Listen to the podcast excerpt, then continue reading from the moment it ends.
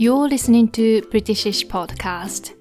This podcast is about learning English, living abroad, working holidays, and British culture. このポッドキャストを見つけてくださりありがとうございます。イギリス在住のあずさです。オーストラリアへのワーホリをきっかけに英語という言語に恋をし、私の英語学習の旅が始まりました。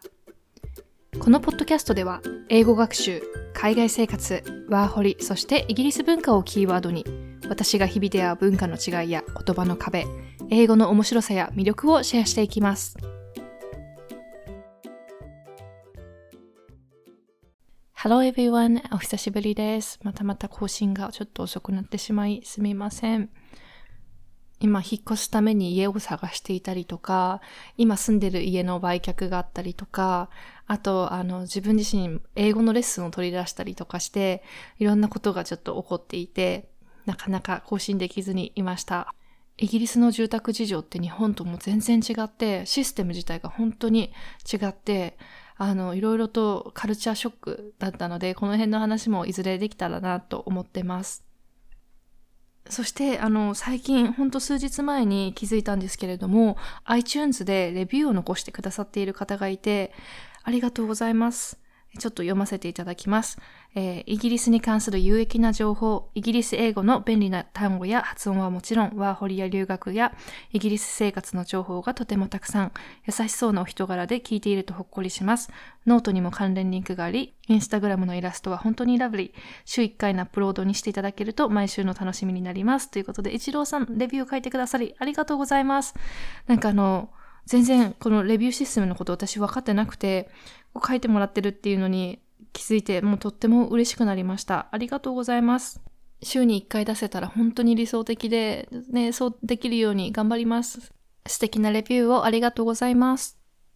えー、最近ですね、私、イギリス英語の発音レッスンを取り始めたんです。たまに DM とかで発音が綺麗って言っていただけて、本当にとってもとっても嬉しいんですけれども、あの、実は私自分の発音に正直自信ないんですね。全くなくて。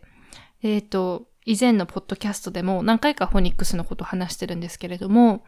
フォニックス学んで、カタカナ英語は改善できたかなって思うんですけど、うん、今はあの、ステップアップしてイギリス発音を学びたいなと思っていて、で今までは自己流で self study したりとか、周りの人をこう単純に真似してみるっていう感じでしか学んできてなかったんですけれども、自分がパッションあることにもっと時間やお金を投資してみようかなって、ここを1年ぐらいで思えるようになって。で、えっと、高島真希先生っていうイギリス英語の発音を教えてる方がいて、彼女があのゲスト出演されていたポッドキャストをきっかけに知ったんですけれども、その時そのポッドキャストを聞いて、日本人でこんな綺麗なイギリス英語を話す人がいるんだって、すごい憧れを抱いたんです。ですぐに彼女のレッスンを調べたんですけれども、ね、その当時の私はですね、正直、ああ、高くて手が出ないな、で諦めたんです。で、その時はこう自分に投資をするとかっていう考えも全然なくて、で、今そのレッスンを取り始めて、私にとっては安くないレッスンなんですけれども、でも私はあの 家族からもうずっとあのケチだって言われてるので、あくまでも私の感覚なんですけど、あの初回のレッスンですぐに、あ、一歩踏み出してみてよかったなってすごい思いました。安くない分、無駄にしないように復習予習すごい頑張るし、あの、コミットしてるなっていう感じがすごくしてます。私、毎週月曜日にピラティスも習ってるんですけれども、ピラティスに、あの、対するパッションすごい低くて、英語と比べたらもう圧倒的に低くて、それは、あの、1回1000円ぐらいのクラスなんですけれども、前払いしてるのに、あの今日も疲れたからいいや休もうっていう感じで簡単に自分を甘やかしてしまうんですね。でも、この英語のレッスンは、今の私の最優先事項の一つで、何があっても休まないっていう感じでま、早朝のレッスンなんですけど、1時間早く起きて、もう練習してからレッスンに挑むっていう感じで、はい、してます。で、あの、日本人の先生から習ってるっていうことを意外に思われる方ももしかしたらいるかもしれないんですけど、私はですね、日本人の先生の方が、日本人の間違いやすいところとか癖をよくわかってると思うので、あの、うん、日本人の先生の方が個人的には好きです。で、実際にレッスン受けてみて、もう本当にすごいと思ったんですね。これ全然あの、その、なんか私はすごい高島先生のことを尊敬していて、レッスン取ってよかったって思ってるんですけど、別にこう、なんていうのかな。あの、受けてくださいって言ってるわけではなくて、あの、私が個人的にやってることをただお伝えしてるだけです。で、あの、なんか、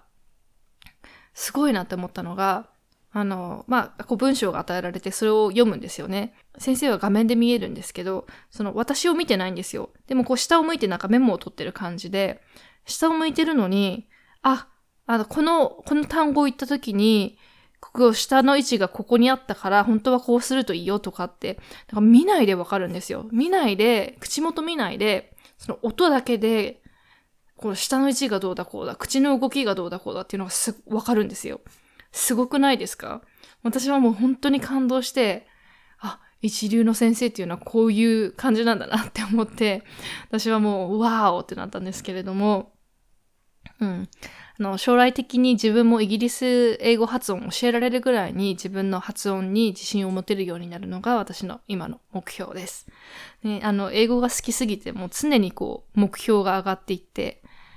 もう本当に終わりがないジャーニーだなって感じです。今日は久しぶりにあの英語についてお話をしたいと思っています。えー、トピックは Confusing English Phrases ということで、えっと、私がえって思った英語のフレーズを7つ紹介したいと思います。で一つ目が How long are you here for? なんか旅行とか行くとよく聞かれるんですね。How long are you here for? って。で、このあの答えに私はいつも迷って、その旅行先に今まで何日間いたのか、それともトータルで何日いるのか、それとも、あの、あと何日いるのか聞かれてるのかっていうのが、え、どれなんだろう、あの、結構長い間、あの、答えがわからずにいたんですけれども、あの、答えから言うと、この、How long are you here for? って聞かれたら、あと何日ここにいるの？って聞かれてることらしいんですね。でこの現在形使ってるじゃないですか。How long are you here for? って。それが私にとっては、あの、ちょっとどう答えていいかわからなかったんですけれども、そう、あの、How long are you here for? って聞かれて、まあ、例えばなんかロンドンに7日間いる予定で、それがあの2日目とかだったら、I'm here for another five days とかっていう感じで、あと何日いるよっていう答え方をするのが正解みたいです。そして二つ目が、What are you after?What are you after?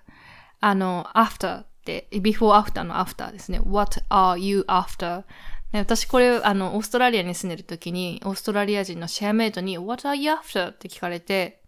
What do you mean? ってなったんですけど、あの、What are you after? は言い換えると、What are you looking for? 何を探してるの？っていう時に、What are you after? っていうフレーズを使うみたいです。これ私は知らなくて、あの、ね、な、なんで after が looking for になるのか、今でもよくわかんないんですけども、もうフレーズとして覚えてます。What are you after means what are you looking for? そして三つ目。I've been better. これ本当に最近、ここ1ヶ月ぐらいで学んだことなんですけど、あの、同僚がずっとお休みしてて、で、あの、テキストメッセージを送ったんですね。How are you? って I hope you're well みたいな感じで、まあなんか送ったら、あの、I've been better, ブラブラブラブラってなんか返事が来て、その I've been better っていうところに私は、あ、良くなって、今いいんだなと思って、あ、that's good to hear みたいなことを書こうとしたら、あの、後ろから私のテキストを見てた夫が 止めてきて、で、I've been better って言ったら、現在完了形ってあの、過去から現在までの状態を表すって感じで、今はいいんだって思うじゃないですか。私だけかな。I've been better って言われたら、あの、今はいいんだって私は思ったんですけど、そうではなくて、I've been better はなんか過去はもっと良かったって言えばいいのかな。今はそんなに良くなくて、あの、過去にもっといいいい状態であったっていう経験を表す I've been better っていう表現らしくて、送る前に止めてもらって本当に良かったです。ね、元気じゃないって言ってる人に、よかった みたいな 送るところでした。そして四つ目が around the corner。なんかよく autumn is around the corner とかって秋はすぐそこですみたいな感じで使うと思うんですけど、それはなんか頭にあったんですけど、あの、以前ロンドンでリテールの仕事をしていた時に、違う店舗が、新店舗がすぐ近くにできたんです。徒歩5分ぐらいのところにできて、で、お客さんに、あの、ここまっすぐ行って、角で、この角で左に曲がってとかって簡単に道案内をして、あの、正しい店舗があるよっていうのを伝えると、あの、すごくよく、ああ、it's just around the corner って言われて、ああ、コーナーにあるわけじゃないんだけどなって思ってたんですよ。でもすごくそれをよく聞いたので、なんか違うなって違和感を感じて調べてみたら、around the corner ってあの直訳したら、あの、その角ら辺みたいな感じになるじゃないですか。でもそうじゃなくて、その autumn is around the corner と同じように、まあ、すぐ近くだよっていう意味。あの、角にあるっていう意味じゃなくて、すぐそこだよっていう意味。そして5つ目が excuse my French。あの、これは私すごい職場でよく聞くんですけど、なんかよく、あの、スウェアリングっていう、あの、うん、丁寧じゃない言葉、なんか F ワードとか C ワードとか、うん、なんかまあとりあえずそういう、こう、ちょっと汚い言葉を使った後に、excuse my French って言うんですね。で、本当に今でもなぜフレンチっていうのかわかんないんですけど、あの、うん、フレンチを喋ってるわけじゃないけど、スウェアリングした後に、oh, excuse my French っていう人がたくさんいます。そして6番目が lovely day for it。lovely ってあの男の人も女の人もイギリス人がすごくよく使う言葉なんですけれども、この lovely day for it はなんか使い方があの、ちょっと私の感覚、私の日本人の感覚からは外れていて、例えば、なんか山登りとかをこう、プランしてたとするじゃないですか。で、その日にもし大雨が降っていたりすると、oh, lovely day for it みたいな使い方をするんですよ。なので、なんていうのかな、サーカズムみたいな、あの、雨降っててどう考えても、その山登りにラブリーな日じゃないのに、lovely day for it みたいな言い方をします。なんかこれって日本の感覚でなくないですか？なんかあの、すごい独特な表現だなって思いました。そして最後7番目が tell me about it 直訳すると、それを私に教えてってなりますよね。そういう意味でももちろん使えるんですけれども、なんか他の意味もあって、例えば、あの、私が、あの、よく夫に complain するんですね。どんなことかっていうと、なんか例えば、こう、まあ、なんだろう、水道壊れて、こう、業者さんにお願いしたとかってするじゃないですか。そうすると、あの、こう約束の時間になっても来ないとか、あの、もう最悪なケース連絡もなしにキャンセルされてるとか、えっと、うん、なんか弁護士さんとかですら、あの、折り返し電話しますって言って、電話がかかってこないとかってもう本当に本当にしょっちゅうあって、何事もこう順調にいかないんですよ。なんか、電車もすごいよくキャンセルになったりとか、 delay があったりとか、もうそういうことばっかりで本当に苛立ちがすごい私は短気なのでそういうところに関してすごいイライラしてそういうことをこう夫に complain するとなんか tell me about it って言われるんですね。で、そのもっと教えてっていうのじゃなくてなんかもうよくわかってるよ、みたいな。もう自分もよく知ってるよ、わかってるよっていうような感じのニュアンスです。日本語でちょっと正直どういう風に訳されてるのかわかんないんですけど、うん、もっと教えてっていうあの直訳の意味ではなくて、そういう風に、ああ、もうわかってるよ、わかってるよっていう感じでも使われます。ということで、今日は7つ私があの、 confusing だなと思ったフレーズを紹介しました。最後にもう一つ、えっと、単語なんですけど、they の使い方が日本で習った使い方と違うなっていうことに気づいたので、ここでシェアしたいなと思います。they ってあの t-h-e-y の they で、彼らって習ったじゃないですか。複数形って習ったじゃないですか、学校で。ね、あの、イギリスに来てからこの3年で気づいたんですけど、they イコール複数じゃないんですよね。なんか、女性とか男性とか関係なく、一人の人とかでも they を使うことがあります。なんか、あの、例えば、トランスジェンダーの人とか、あの、まあ、もともと男性で女性になった人とかに対して、まあ、その人が C を、C というのを好めば C を使うけれども、あの、they を使うこともあるんですね。なので、they live with their parents とかっていうと、they だから彼らって思っちゃうけど、一人の人を表すときにも they と使うっていうこともある。でもあのトランスジェンダーの人にあの限ってその they を使うわけではなくて女性にも男性にも使うことがあります。前にえっと、夫の友人の結婚式に招待されて、私と夫と出席したんですけれども、その時にですね、あの、同じテーブルに夫の元カノがいて、で、なんで同じテーブルにするんだよって私は正直思ったんですけど、まあそれは置いといて、あの、その夫がその元カノと会話してて、で、私になんか話を振ってきた時に、その彼女のことを C ではなくて they って呼んでたんですね。なんかどんな話だったか忘れちゃったんですけど、they はなんとかかんとかみたいな感じで、あ、they を使うんだって私は衝撃を受けたんですけど、なのであの、うん。女性にも男性にも使うことができて、複数とは限らずに、一人の人の場合でも they を使うことがあるみたいです。イギリスはあの今またコロナのケースが増えてきていて、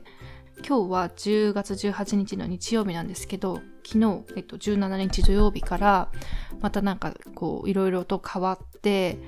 えっと、私が住んでいるエセックスっていうエリアでは、あの、レベル、ティア2って言われてるんですけど、あの、